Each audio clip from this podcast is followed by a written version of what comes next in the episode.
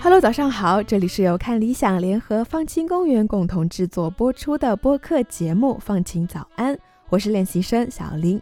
今天是二零二二年十月二十日，星期四，你的心情放晴了吗？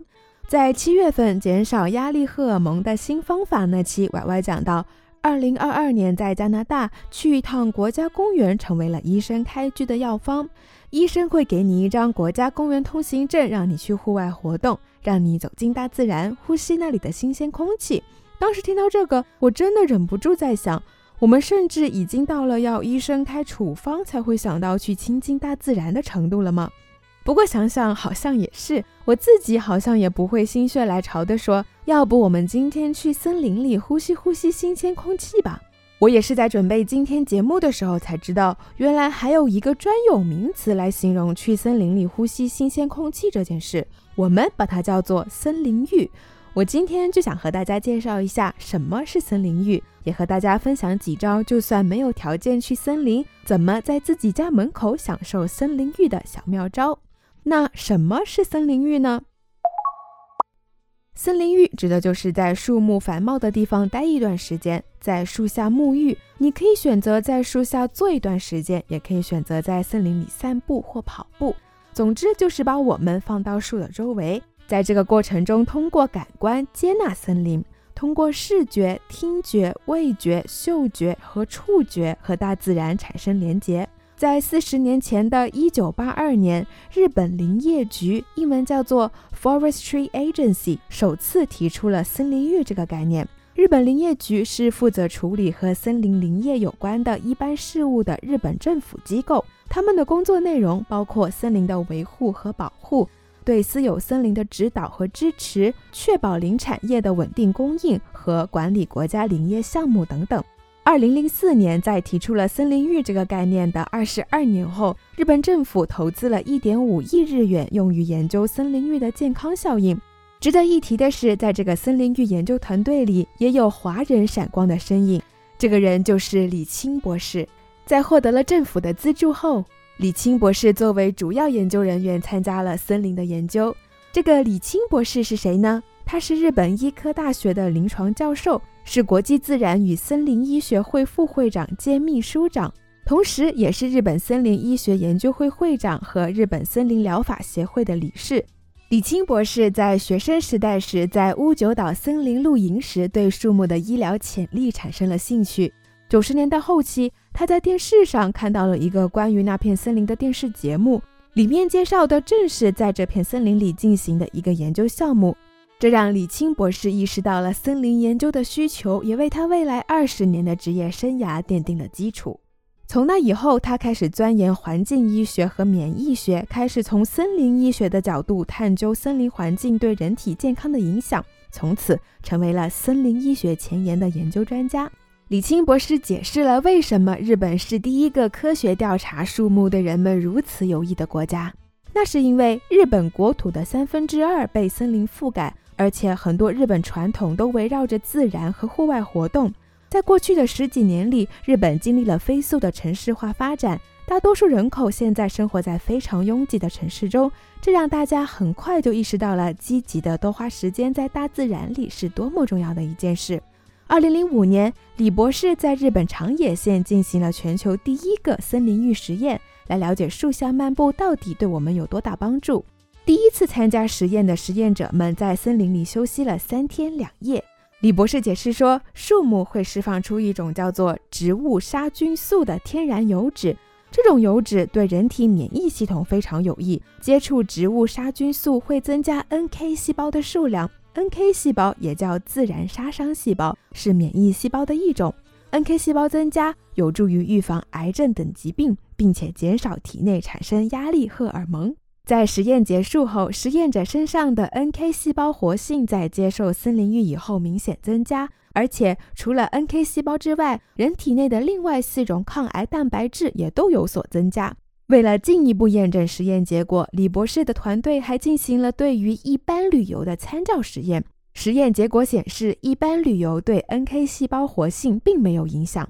一年后，二零零六年，李清博士在日本长野县的森林浴发源地进行了第二个实验，证明了森林浴的持续效果可以长达一个月。二零零七年，他进行了第三次实验，证明了森林浴对男女都有着一样的效果。在完成了这三次实验后，李博士发表了一篇实验研究报告的论文，在论文中第一次正式的命名和定义了森林浴。李博士随后在2010年、2014年和2015年分别又做了三次森林浴和都市散步的对照实验，实验对象为高血压患者。这些实验结果都表明了森林浴对高血压有显著的降压效果，和都市散步相比。森林浴可以明显降低七到八毫米共柱的血压压力。我放了一张在这个对照实验中森林浴和城市散步的心率对比图在文稿区，你可以明显看到，在森林里散步的心率要比在都市的低得多。经过李博士的常年研究发现，森林浴相比于一般旅游，可以减低人体内和精神压力有关的尿中肾上腺激素浓度，减低和身体压力有关的甲肾上腺激素。减低和精神压力和身体压力都有关的皮质醇浓度，从而起到减压的作用。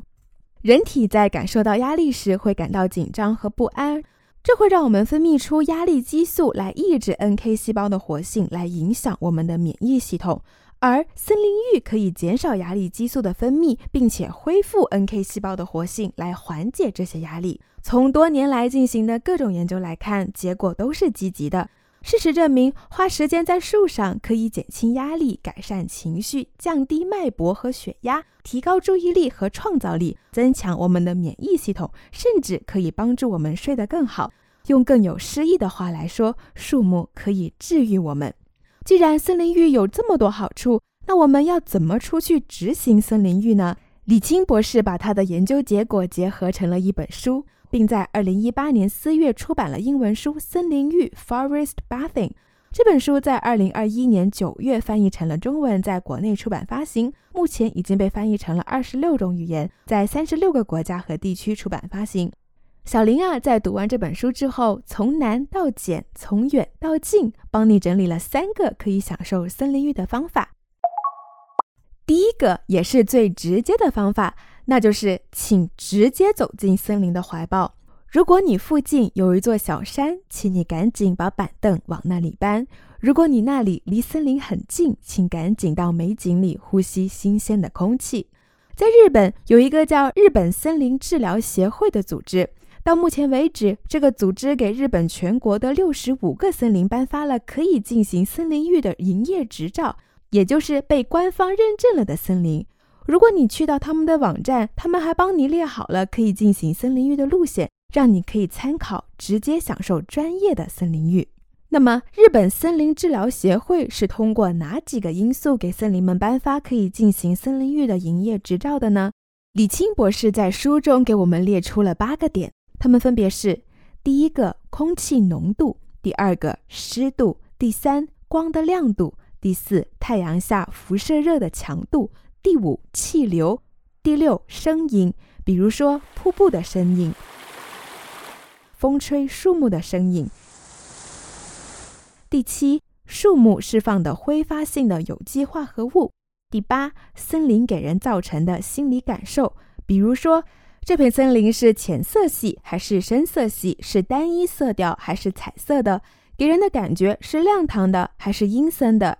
整一个森林的气氛是紧张的还是放松的？是漂亮的还是丑陋的？森林里是安静的还是吵闹的？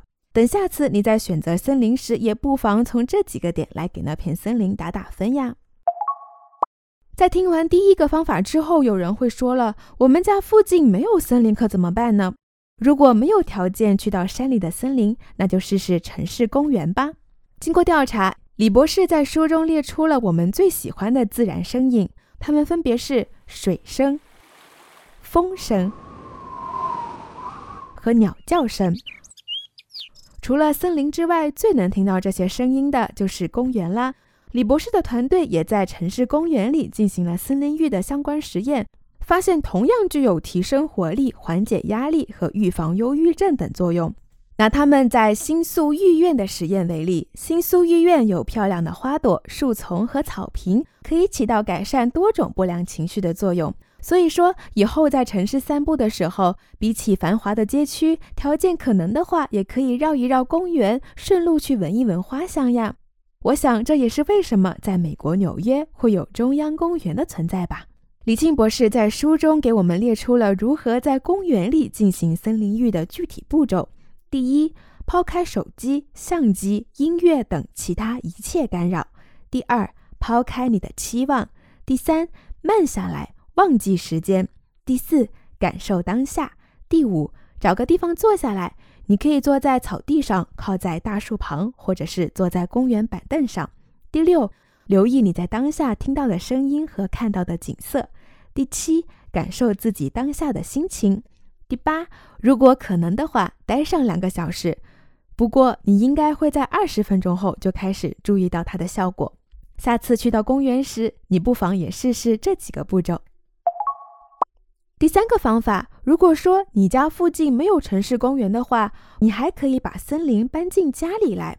书里指出，室内空气的污染程度甚至会达到室外空气的两到三倍，而植物刚好就是天然的空气净化器。那要放些什么绿色植被到室内好呢？NASA 在研究怎么净化宇宙空间站里的空气时，也列出了十种最可以净化空气的植物。比如说，有可以作为抽烟家庭的过滤器的白鹤羽，也叫做和平百合花，英文叫做 Peace Lily；有可以减少空气灰尘的散尾葵，还有可以净化空气里甲烷、二甲苯和甲苯等有害物质的吊兰。我们也把它们叫做空中花蕊，英文里叫 spider plant，蜘蛛植物，太形象了这个名字。除此之外，还有黄金葛、常春藤、菊花、非洲菊、虎尾兰、杜鹃花、龙血树等等，都是非常好的选择。除了在家中室内摆放这些植物，李庆博士也建议使用香薰蜡烛和植物精油香薰或者藤条香薰的方法，把森林的气息带到室内。怎么去享受森林浴给我们带来如此多的好处？我已经把难度给你降到最小了。花时间在大自然中，可以提高百分之五十的问题解决能力和创造力。书中也说，如果树死了，人也会死。在九月一号讲太空垃圾那期节目里，我也提到了同样的例子。二零零八年上映的迪士尼影片《机器人瓦力》的故事背景，就是在距离今年六百七十八年后的公元两千七百年。地球因为环境破坏，导致一株绿色植物都没有了，已经到了无法居住的地步，人类只能迁移到别的星球的故事。就像我们今天讲的森林浴一样，大自然无条件的给了我们很多恩惠，所以我们才要更加的去保护它呀。好，今天的放晴早安就到这里，我是小林，祝你拥有放晴的一天，我们下期再见啦。